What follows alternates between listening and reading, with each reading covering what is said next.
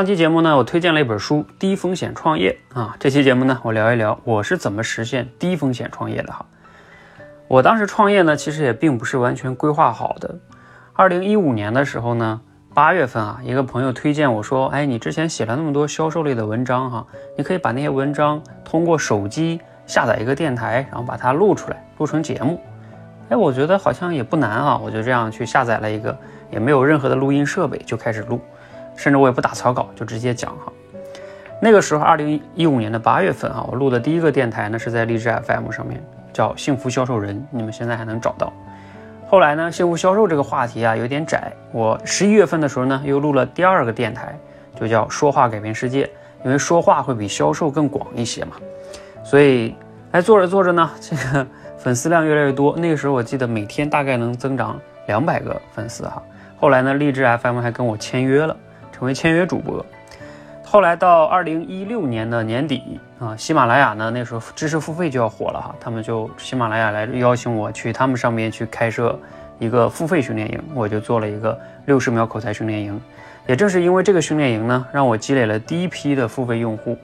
到目前呢，那个专辑应该有卖了五六千份哈，因为九十九块钱嘛哈。所以后来我就辞职了。二零一七年的时候。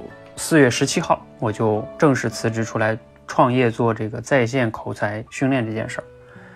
那我自己呢，到现在创业也有三四年的时间哈。回头想想呢，我这种创业是低风险的哈。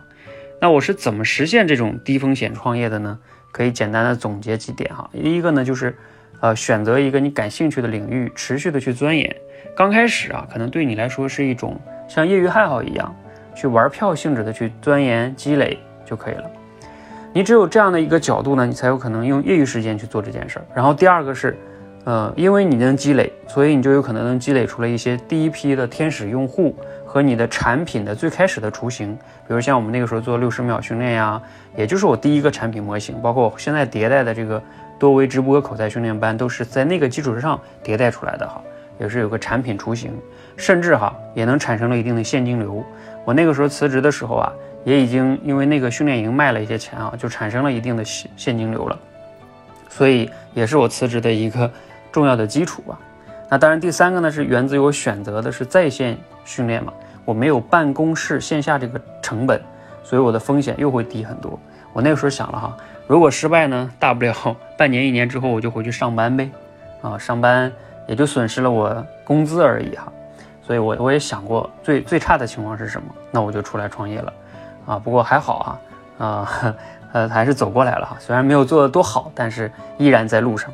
啊，这就是我低风险创业的一个日历程吧。简单的总结了这么几点，希望呢对你有所启发，让我们一起能实现低风险创业。当你的认知觉得它可以低风险，你才有敢可能去尝试去做这件事情。如果你一直觉得它是高风险的，那你可能做都不会做，这辈子都不会去做这件事儿。